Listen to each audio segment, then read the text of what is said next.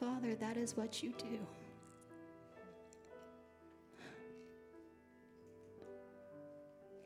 You give us your life. Thank you for raising us up, for not leaving us where we were. God, help us to keep our eyes on you.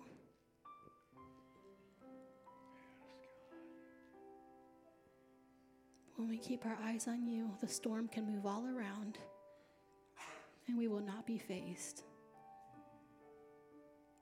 And you always bring your joy in the morning.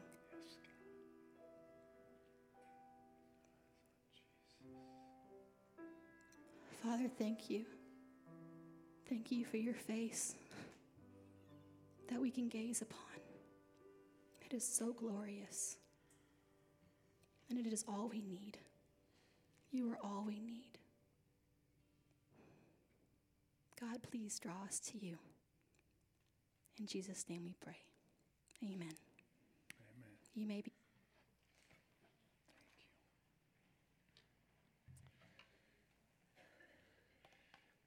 What a great three word sentence and fantastic song, Give Me Jesus. You know, it's, uh, it's what you prayed, Krista. It's what the worship team beautifully led us in song about, and that is a reality that um, He is not only the one worthy of our focus and attention, but get this, He is the author and finisher of our faith.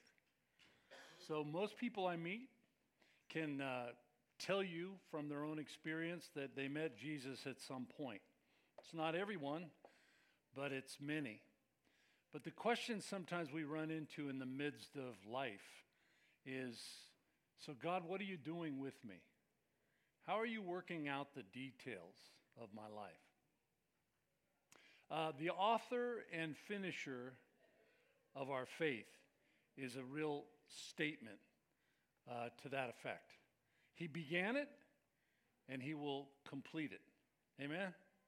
I mean, it's, it's like this uh, the work you have in me begun will by your grace be fully done.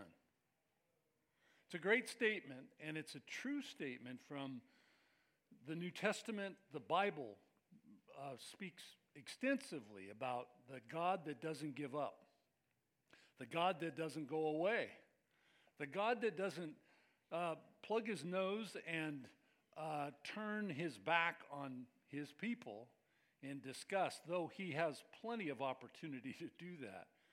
Um, he stays, he works through the mess.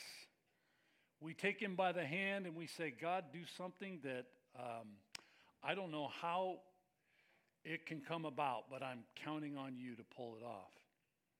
I'm describing real lives this week when I shared what I just did. People who have lost loved ones in our church, uh, real hurt, real suffering, and you don't have to wait for an illustration of that in uh, the world we live in today. It's kind of our day, isn't it? It's uh, true of the world we live in.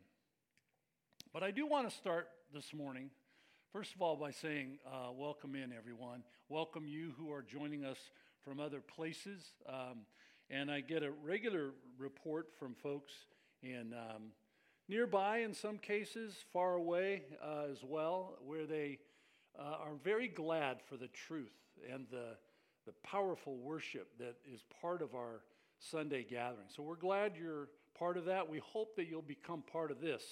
Um, today, there's a few more seats because it's a holiday weekend, and uh, we're in Oregon, in case you didn't know. And in Oregon, everybody goes and plays all summer long. And um, so the church has competition. It's people that go out and recreation all summer long, okay? Just saying. Just saying, just laying on a pile of guilt when I can, so there you go.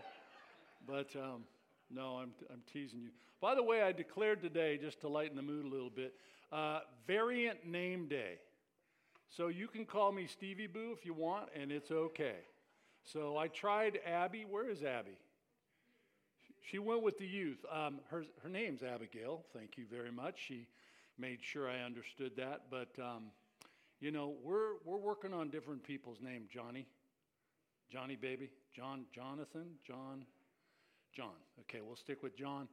Uh, anyway, have some fun with your friends and family today um, and blame me, okay? So let's go back. Um, you have to go back a ways. Most of you have to read about uh, this person, Dietrich Bonhoeffer.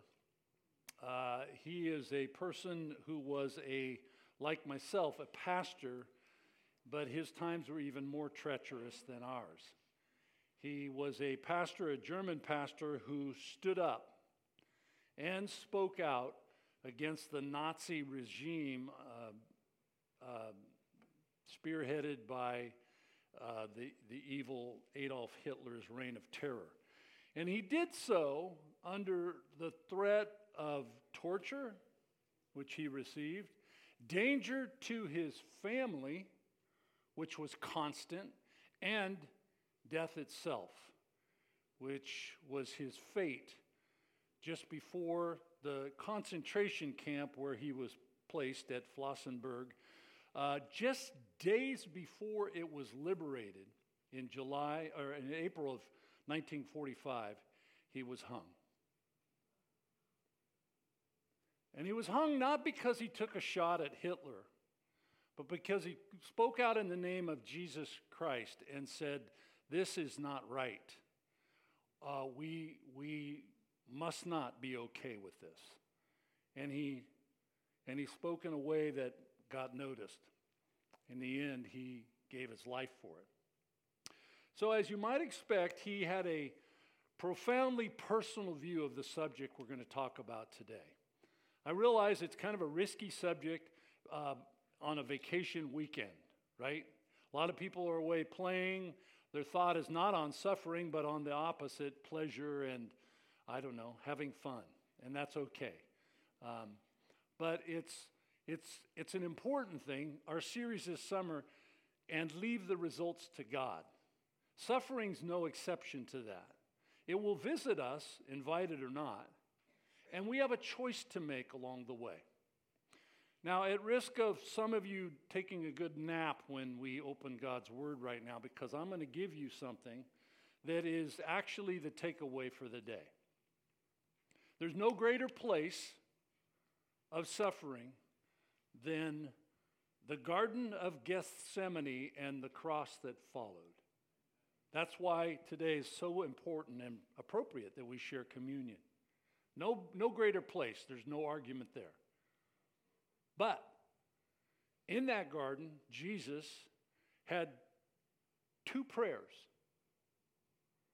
One, really, and the follow up was his declaration, his decision. The prayer was if it's possible, remove this cup from me. Not once, but three times. The follow up is, I believe, not just his words, but what his will is for my life and yours. Yet not my will, but thine. There it is. If you really have a busy day, you can fold your Bible right now and, and get on with the day. But that's the truth that we're going to unpackage here this morning. Back to bon, Bonhoeffer. Uh, I think not only did he have an acquaintance with suffering that was pretty much unparalleled, with notable exceptions, um, he, um, as a result, had much to say. Not a little, a lot to say about the subject that um, I, I'm going to just say it's a downer, it's a bummer. Why not just talk about happiness and joy and, you know, God loves you and has a wonderful plan for your life. And, you, you know, um, I came to give life and abundance. I don't know all that the word abundance means, and neither do you, but I'll take two scoops, right? I like that. It works with a holiday weekend. But Here's Bonhoeffer Suffering is the badge of true discipleship. The disciple is not above his or her master. We know that from Jesus' words. The cross is laid on every Christian. Yikes. In other words, the cross isn't just about Jesus, He paid for our sins on that cross. But then He went on to say, um, You want to come after me?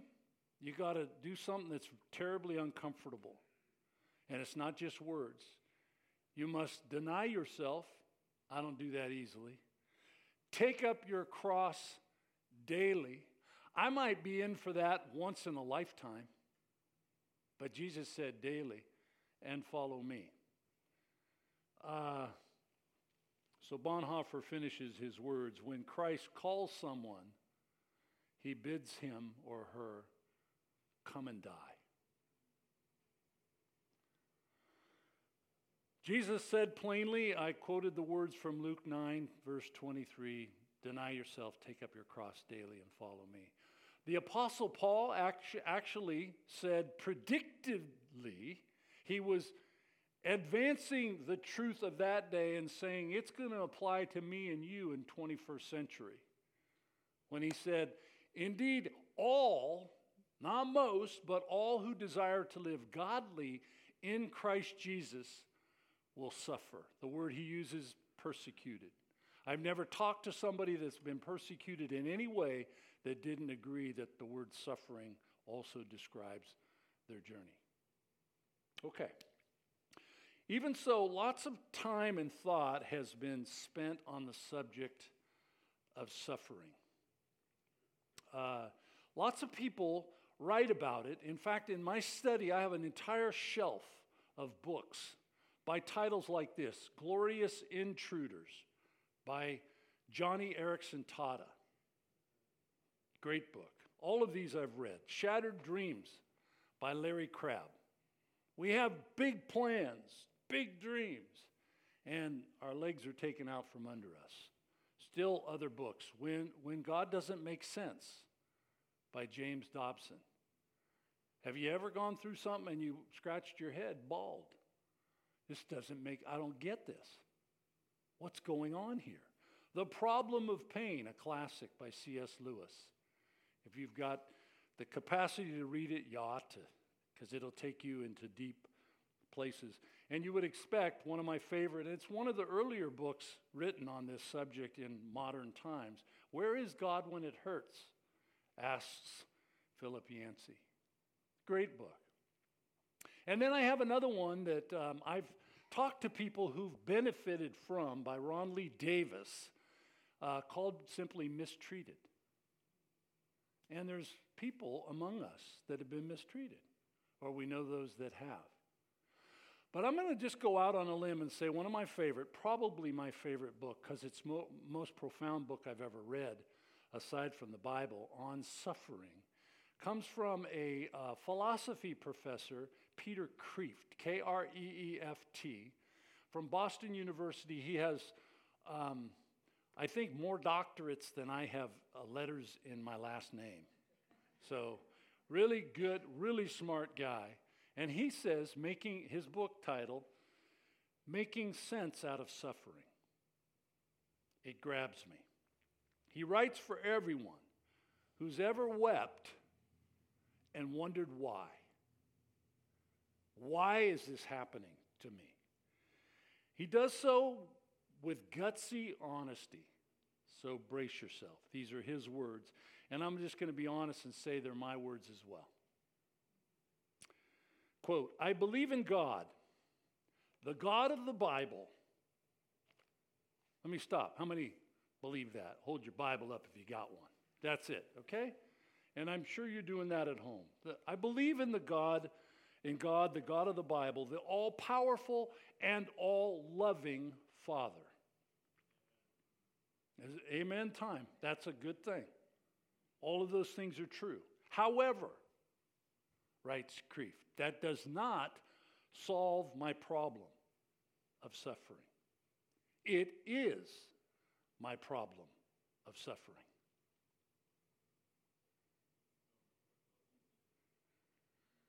And not just suffering, but unjust suffering in a God made, God controlled universe.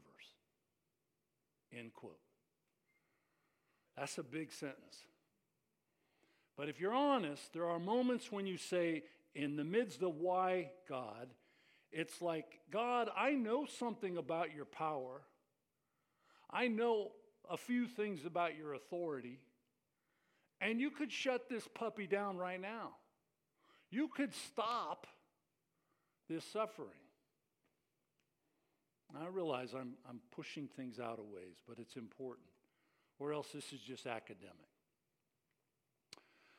So, for those among us today who are here or elsewhere and are among those who have wept and wondered why, um, my message isn't likely to wipe, wipe away every tear or the trauma that you're, you're, you're thinking about or know about.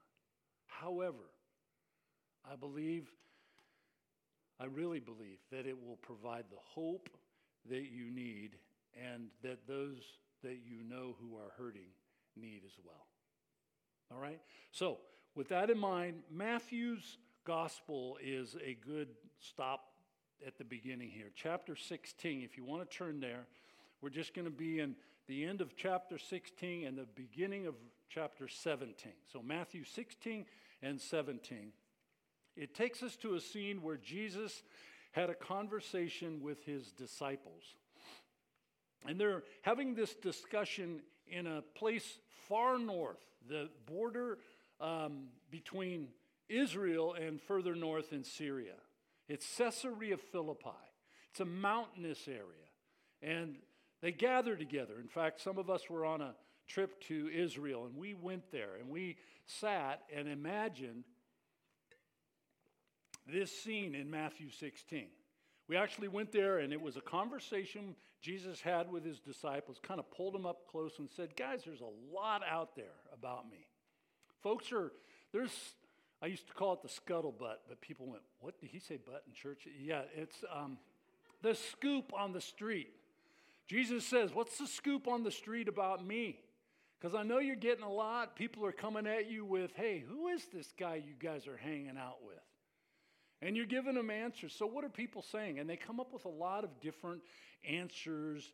And then the discussion in there, that goes from who, who he was, the discussion shifts by Jesus choosing to why he came. And verse 21 takes us into this.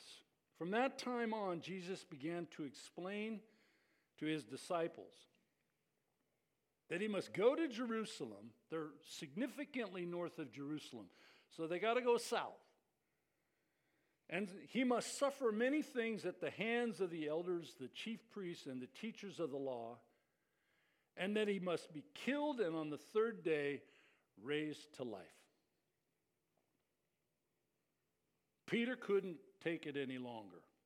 That's my editorial introduction to verse 22 not willing to sit there any longer. He takes Jesus aside and begins to rebuke him. Never, Lord, he said, this shall never happen to you. And Jesus turned and said to Peter, Get behind me. This is not a misprint, Satan. He knew his name, but he also knew what he was doing was a temptation from the enemy himself for Jesus to find a shortcut or a way around. Get behind me, Satan. You are, not, you are a stumbling block to me. You do not have your mind on the concerns of God, but mere human concerns. And then, with an audience, obviously, Jesus says to his disciple, Whoever wants to be my disciples, Luke 9 quotes this. Here it is in verse 24 of Matthew 16. Whoever wants to be my disciples must deny themselves and take up their cross and follow me. For whoever wants to save their life, I know a lot of people like that. You see my hand? I'm thumping my chest. I like the idea of saving my life. Whoever wants to save his life will lose it. Whoever loses their life for me will find it. Hmm? What good will it be for someone to gain the whole world yet forfeit their soul? Or what can anyone give in exchange for their soul? For the Son of Man is going to come with his Father, glo- Father's glory with the angels, and then he will reward each person according to what they have done. Truly I say to you, some of you standing here in that gathering will not taste death before they see the Son of Man coming in his kingdom. So Jesus reveals here in this section of Matthew 16 his reason for coming. For the first time, and I'm going to say it like it is in haunting detail, he drops a bomb on them, and it has the jolt of a bomb. He had given some hint back in Matthew 12, you could look that up, but it was nowhere near as this explicit statement. I'm going to go to Jerusalem and I'm going to lay it all on the line. I will die. I will suffer first, and then I will give my life on a cross. And there was no me- missing uh, the meaning of verse 21. It's a long verse here in the text. No missing it whatsoever. Peter's resistance reveals that, refusing to accept his troubling words. This, this was both bad and very disappointing news if you were Peter. Because you know Peter up to this point is kind of edging in, along with two others we'll see in a moment in chapter 17. And, um, and he had plans. And I'm not calling out his plans. I don't think they're bad plans. I just think, man, I've, I've realized that you're the giver of life. In fact, he says it earlier in chapter 16. You're the, you're the answer. Um, you're the Lord, the Christ, the Messiah. You're the one that was sent from God. All of the above was accurate. Peter got it. And, and Peter, along with that insight, which, by the way, Jesus told him, You didn't come up with that by going to a good seminary. You, you got that straight from God Himself. The Holy Spirit told you that, Pete. Ter, Peter, today's member, uh, changed the wording, changed the name day. So, Peter, you, you, you've got a handle on this. But he also had a very strong sense, along with James and John, uh, that they were special, that um, they were members of the inner circle, if you could call it that. That's a man made label. There were 12 disciples. But just simply playing, playing back the videotape, you would, even a casual, you'd say, you know what? Those three seem to hang with Jesus a little more tightly. They seem to have more inner circle knowledge. Maybe they knew some jokes others didn't know. Or maybe they knew something deeper and more personal than the others knew. And uh, as members of that circle, um, to hear then Jesus, their hero, speak of suffering and dying, verse 21, was, well, unspeakable. It messes up our plan, at least Peter would say. So, not surprising, look again at verse 22. Peter insists two times.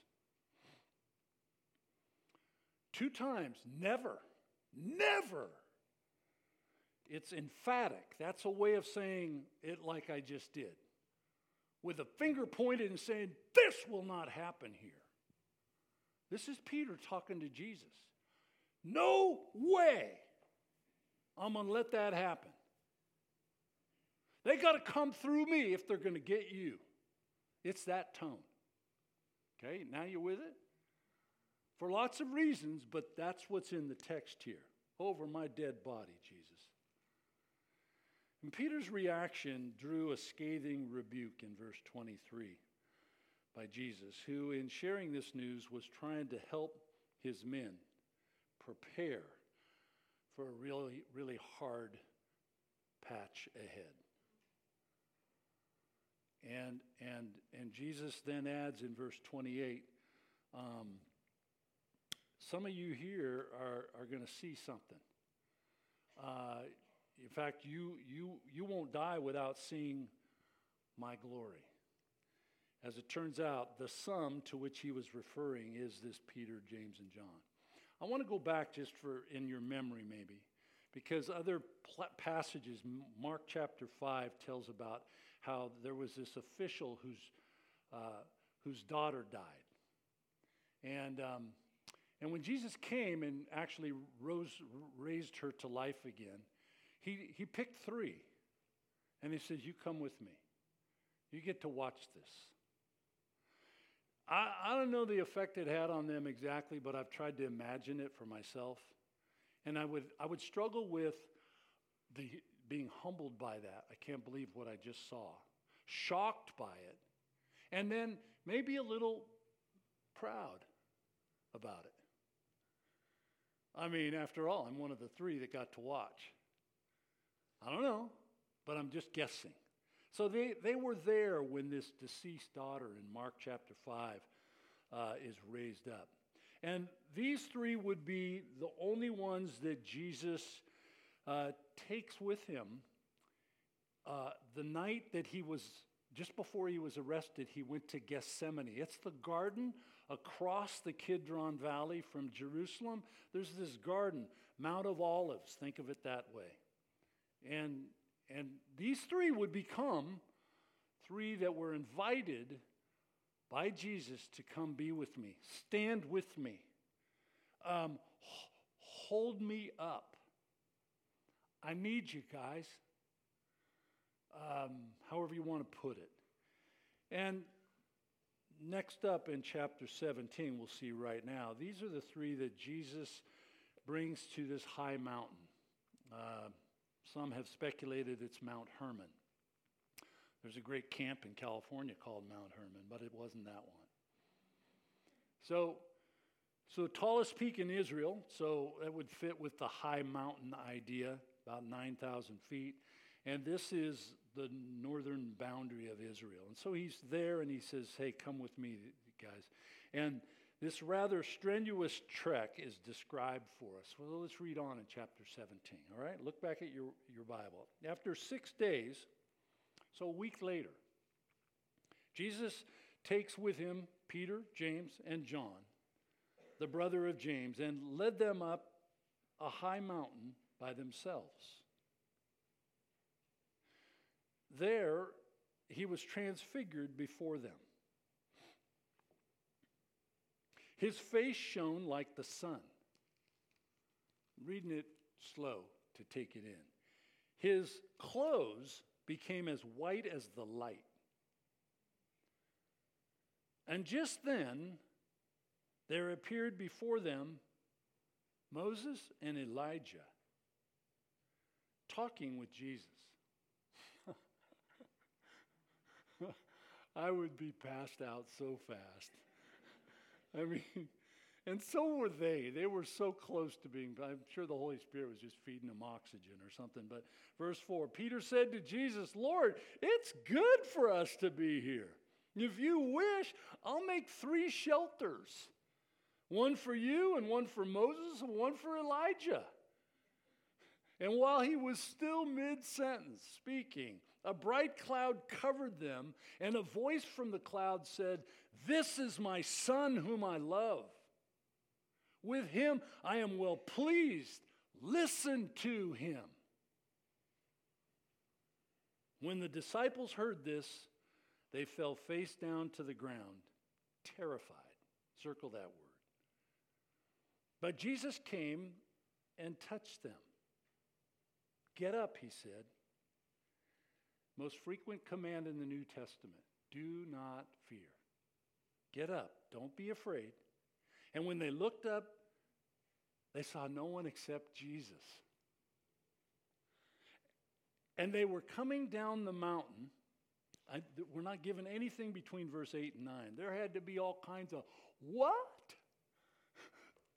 This is crazy. What is that? Oh my goodness. simply they were coming down the mountain. Jesus instructed them, don't tell anyone. These are like impossible words, wouldn't you say? I'm pretty sure that they talked a lot about this, and I'm pretty sure Jesus was okay with it. But the command, I mean, I'm not saying Jesus didn't mean it when he said hush, but I'm not sure how you could humanly hush at this moment. Don't tell anyone what you've seen until the Son of Man has been raised from the dead. Um, let's slow down for a sec. I tried to capture it in fresh ways. How many have heard this story? Okay, so I did that for you because you're like me. If you hear, if you hear it um, 10 times, it kind of loses its impact sometimes. And I, and I want it to be fresh for you as well. So let's, let's understand where they were. They had climbed a big, tall mountain, so that means they're winded. Okay? They didn't get up there and rest for a week.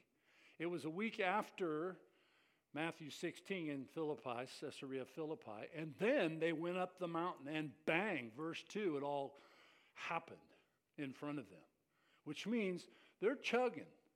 They're trekking up a mountain. They're winded, and I'm going to guess because Jesus was pressed from all sides all the time, that they were sort of wonderfully away from the crowd.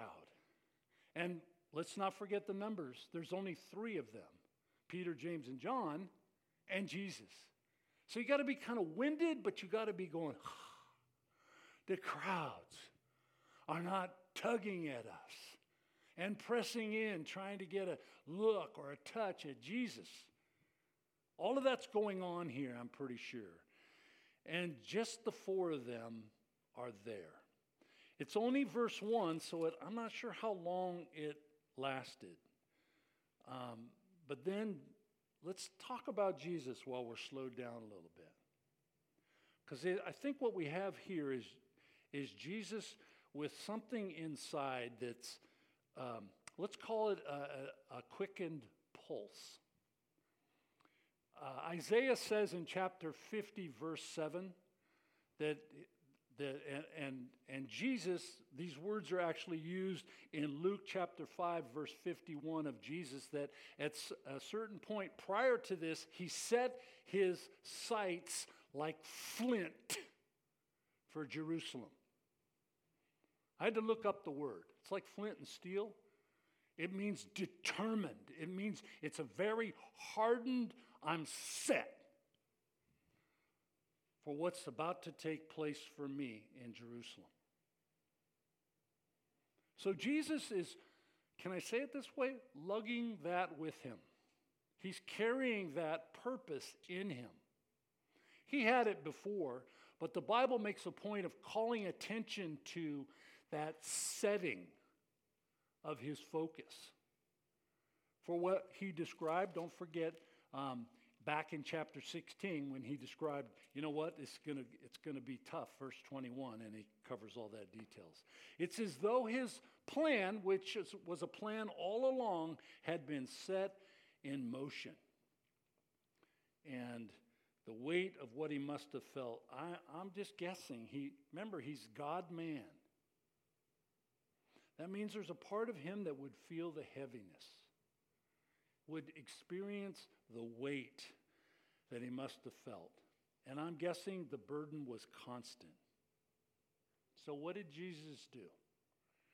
Well, he did what he did a lot, which was uh, when he was pressed, he prayed. He, he just took some time and sought strength, in this case, to endure the suffering that's ahead, and we described in verse 21. He, he, spends some time praying for peace to persevere the great grief that was to come. He prayed for help, knowing that he would be pressed to the edge and, um, and hit hard. And as you know, if you've been there, heaven sometimes, not always. C.S. Lewis, in the book I told you about earlier, um, he talks about those terrible times of suffering, and you cry out and cry out and cry out, and there's silence.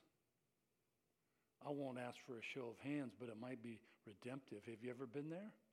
I, I've, I've been there. I know people that have been there. And when I walk in a room in a hospital and, and they're there, I know something in my soul that's like that father that was desperate and he tried everything and there was no help coming. And he cried out, God, I do believe, but help my unbelief. I'm getting weak.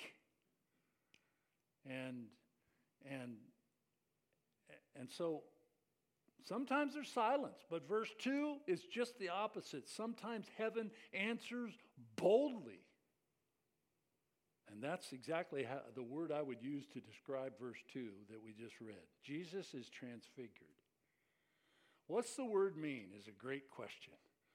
Um, well, I'm here to tell you. No. Um, uh, it's a Greek word metamorpho. We get the transliterated word metamorphosis. Getting a little closer? What animal do you think of when it? Yeah, butterflies, caterpillars, the whole deal. And they're changed. The actual definition is change on the outside that comes from the inside. This was, in a small way, I believe, a glimpse at his glory. And you say, well, didn't he always have glory? Oh, he did, but it was concealed in his humanity. If you and I lived in that day, most of the time we'd go, there's Jesus. Man, he's cut. He, he, he swings a pretty serious axe or whatever, chopping wood. He worked with wood. He's what well, we would have seen a human is my point. We wouldn't have seen this human with a glow around him as he walked from place to place. He was a man. But his glory was concealed. He was truly God, but it was concealed in his flesh. It's the idea here. And because of that, you, you, you are watching here, I think, the curtain pull back to see what he really is God in the flesh. Concealed up to this point most of the time. But in this moment, it's happening, a glimpse of his glory. Until that day, Jesus' identity as the glorious God had actually been mostly concealed by his humanity. Um, so, as the three, verse 2, struggled to see and to focus their eyes on Jesus, two others were told, show up. And it's two people that I admire. And so did Peter, James, and John. And they lived respectively centuries before this moment. They were they lived, did amazing things that our Bible tells us about, and then they left the scene. So you can imagine, put yourself in Peter, James, and John's uh, shoes. Not only are they blown away by this view of Jesus that's suddenly in plain view, but they're seeing these two that they too have either read about or heard about. They never knew them. Absolutely no conversation with them until this moment. And this is a mind blowing moment for these disciples Moses and Elijah. Jesus must have wanted, I think, in this moment to hold on to this scene. They show up, and of course, Jesus knew who they were. And and and and maybe maybe for a moment he thought, you know, I know where they just came from, my father, and uh, man, I want to go home. I want to I want to return home with them and see my father and share again with the unconcealed glory that's mine, along with my father. Wouldn't that be a normal natural moment. But, here Jesus stood with these two who had, he knew, he watched. He was present when they had suffered and been rejected. Two who had, in fact, also been delivered Moses and Elijah. Remember? Exodus 14 is a, is a must read today. It's in your text, it's in your uh, notes. Look at it. And see this glorious, uh, like, like deliverance that Moses got to be a part of as the, the sea parted and he was, he was rescued, he was delivered by the advancing Egyptians. And then comes Elijah uh, centuries later, and he's delivered from this nasty queen, Jezebel. And, uh, and she was gunning for him. In fact, made a declaration You're dead by sunset, or I'll die. In other words, I'm gunning for you full bore. And he ran for his life, interestingly, right after his greatest victory, when he stood tall against the prophets of Baal and Ashtoreth. So, that happens, it's another sermon some other time. Uh, that's in 1 Kings 19. So, would you add that to your reading list today? Exodus 14, 1 Kings 19, okay? Now, um, I'm just going to guess something, but I'll ask it as a question. Are you curious, even a little bit, what they talked about? Do you see verse 3? Let me look at it again. I'm not making this up. They appeared to them, and they were, this is Moses and Elijah, talking with Jesus. So, you want to know what they were talking about? So do I. No one knows. I hope you'll do this, and I mean this in a sanctified way. Don't get crazy with it. But in moments like this, spend time there. And let your imagination ask the Holy Spirit just to tell you hey, give me a little hint. I, am not going to preach it like it's fact, but I want to be present in it. Because you and I could blow by that and just go, oh, they were chatting. About what? I, I wrote down a couple of things. I, I, don't know, these may not be, but um, perhaps words of encouragement. They knew what he was carrying around with him. They had been sent by the Father to come back. And, and maybe they were saying, You can do it. Your Father and the Holy Spirit will sustain you. Don't give up, don't falter. In that moment, it, he didn't have any risk of faltering that was coming. Maybe that's what they said. Or perhaps they were words of hope. Imagine in this moment what it would have felt like to Jesus to hear, hey, we're, we're pulling for you. We can't wait for you in just a few days from now to come home. In fact, the place isn't the same without you, Jesus. right? I mean, whatever it was, it was worth recording. They were talking with Jesus. One thing's for sure the appearance of both of these greats, Moses and Elijah, was just what Jesus needed to infuse him with the strength that would be required to walk a road of, of suffering that stretched before him. Still, there was one more voice that would mean everything to him and it's beautifully captured. Uh, it came as Peter was awkwardly planning to build some tabernacles of some kind or small buildings on the mountain. Um, maybe, uh, maybe, in fact, we're told while Peter was still saying, Hey, I can do this, verse 5, suddenly this cloud rolls in.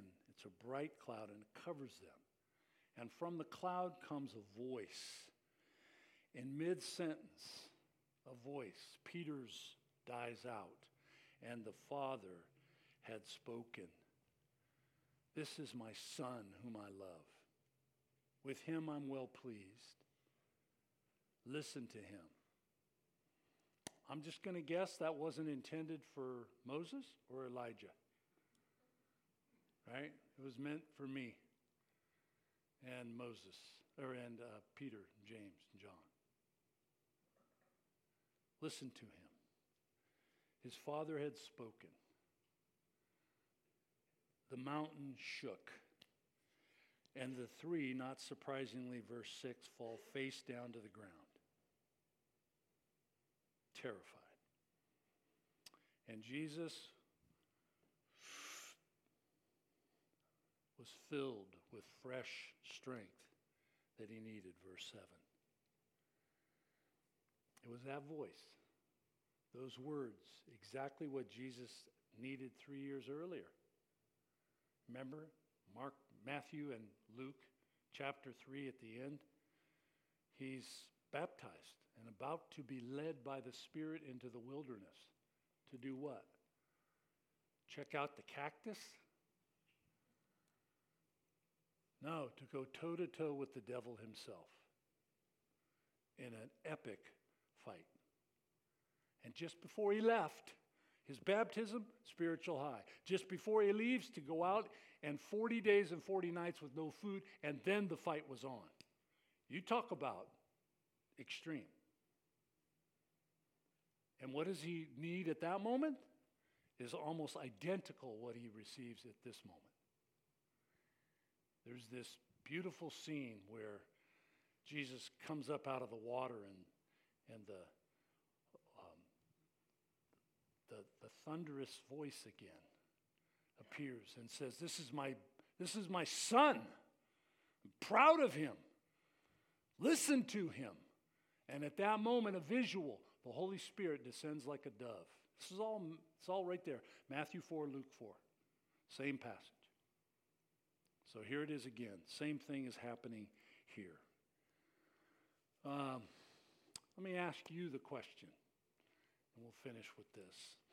When facing horrific suffering, hardship, where do you turn? Where you, you have choices, so do I, in moments like that. Where, where do you turn in these moments? Says a lot about what you get in these moments. What voice do you listen to or listen for? What gives you what you need to endure? And I'm going to use the word unjust suffering. Jesus' answer to that question was his Father's voice.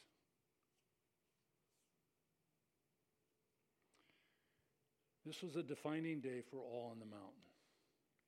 When the three look up, I just can't even believe that moment. They don't see any of the above. The voice ended. Moses and Elijah are gone. And it's just those three and Jesus. And Jesus, um, his face, his eyes, um, the sound of his voice. Can I not guess at something and tell you this actually changed their lives? And I get that from, if we had time, go to John chapter 1, and you will see that John actually talked about seeing his glory. He wrote that later. But it was such an impactful moment, this scene we were taking time, that, it, that he talked about it. And, and not just him, Peter did the same thing.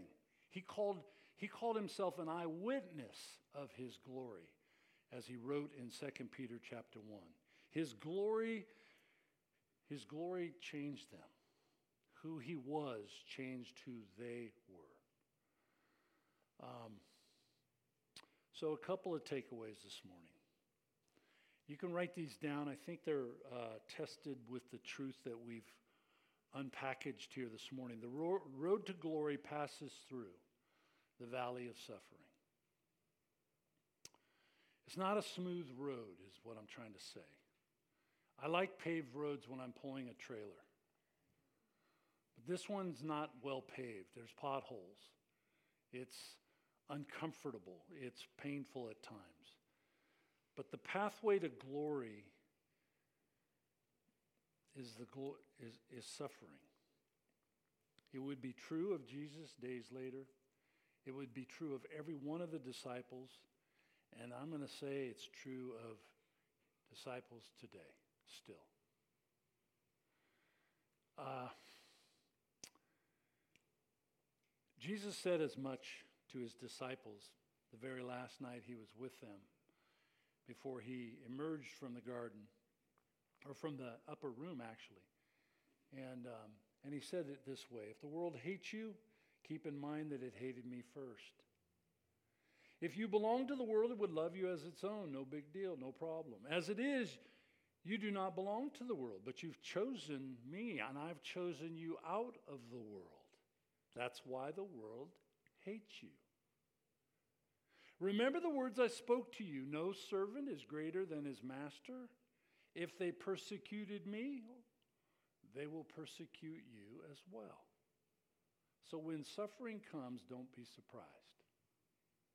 That's what he's saying in John 15. Those words came out of there. Don't be surprised. It was part of the Father's plan, and uh, his plan was a good one for his son. Um, on the mountain that day, there was one who had been slow to understand who this Jesus was. But Peter was not just moved to say, I saw his glory. I want to quote you his very words from 1 Peter chapter 4. By the way, if you're looking for a single book of the Bible that helps you uh, in more practical and kind of personal ways when you're suffering, anybody need that kind of resource? 1 Peter, the whole book, five chapters. It's the suffering book of the New Testament. It would be on par, in my estimation, with Job in the Old. 1 Peter 4, the same Peter that was with Jesus, Jesus, James, and John on the mountain. Dear friends, do not be surprised at the painful trial that you are suffering, he writes, verse 12, as though something strange were happening to you. You know why people think it's strange? Because we've been sold a gospel that's not completely accurate. We're sold this story that says, come to Jesus and every problem will be solved. You're never told, come to Jesus and die, like we started this talk with.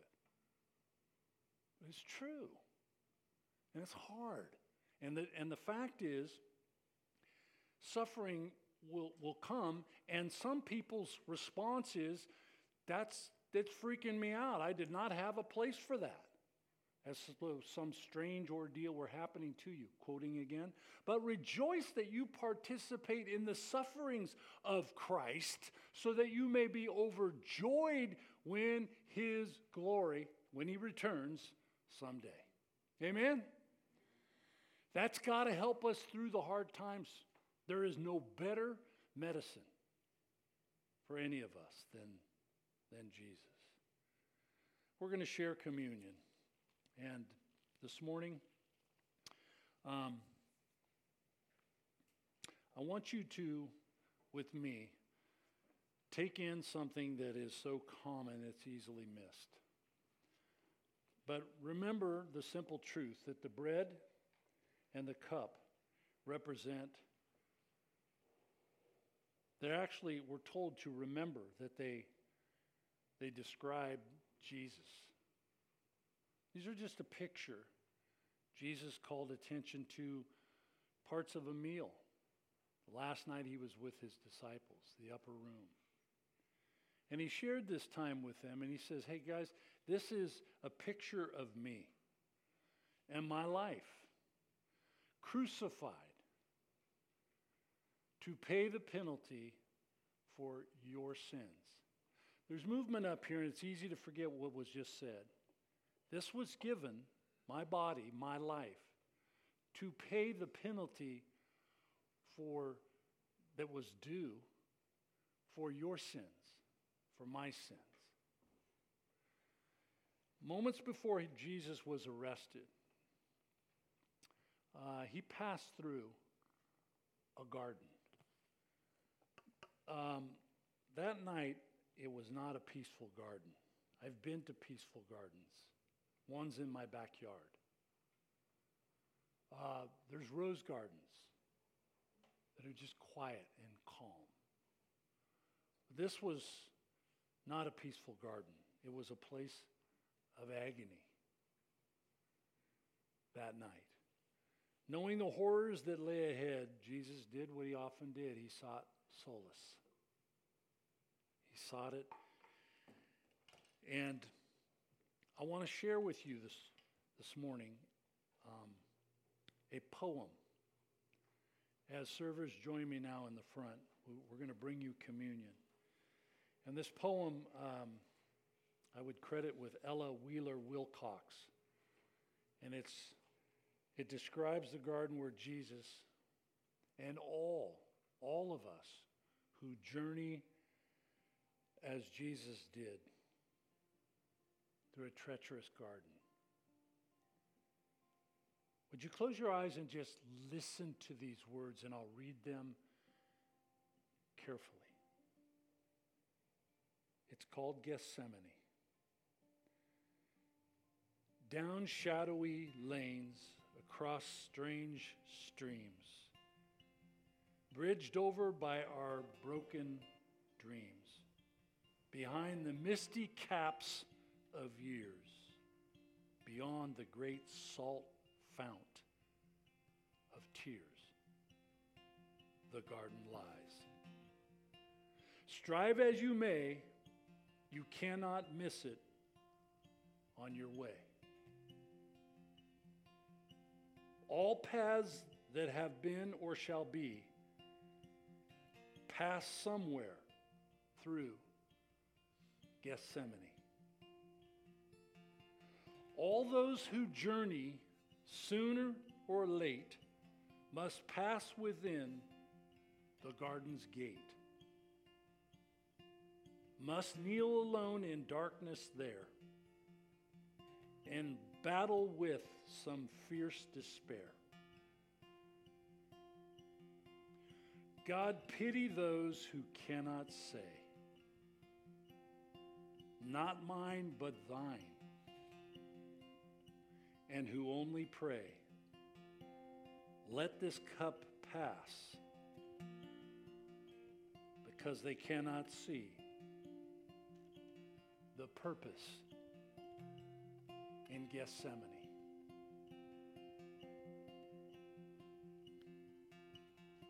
As we are served communion, I'd have you hold on to the picture of suffering that we've talked about this morning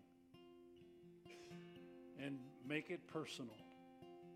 As you suffer, will you move beyond, let this cup pass to not my will, but thine. So you can see the purpose in Gethsemane.